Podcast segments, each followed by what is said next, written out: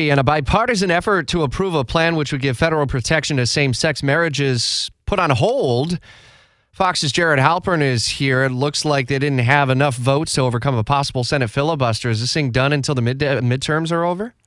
Uh, it's going to be done until the midterms are over. Now, I talked with um, uh, Senator Rob Portman, Republican from Ohio, who's one of the Republicans trying to, to bring more colleagues over the finish line. And he said that what they have done is drafted language that uh, clarifies some religious liberty concerns that, that others had, had made. And he believes that uh, people just need a little bit more time to understand that issue, to, to sort of digest the new language, and says that he does think that this becomes a bigger bipartisan vote, in his words, after the midterms than before.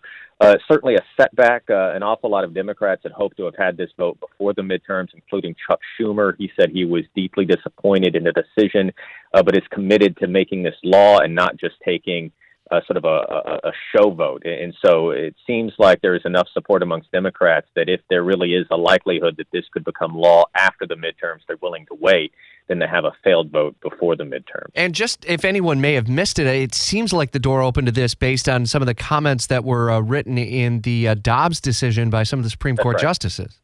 That's right. This is a direct uh, result of not the opinion, but the concurrent opinion. Sort Right. of the uh, here's what I would have done opinion uh, by uh, Clarence Thomas, who said that in the uh, wake of uh, overturning Roe v. Wade, that they should look at other uh, decisions, including the Obergefell decision, which prohibited states from banning same-sex marriage. So this would essentially be a, a law that would codify the Obergefell decision, basically saying if you are legally married in one state, it is recognized in other states.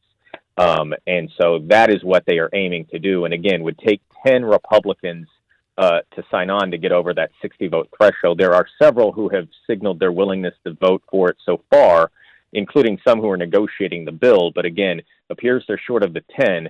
Uh, Portman and, and the other uh, negotiators believe that if they wait until after the midterms, they, they uh, may have better success. Fox's Jared Halpern on Capitol Hill, as always, thanks. And one story that we'll watch for today the president set to meet with Brittney Griner's wife and Paul Whelan's sister, both held in Russia. That'll be a storyline that we'll be updating through the day as well.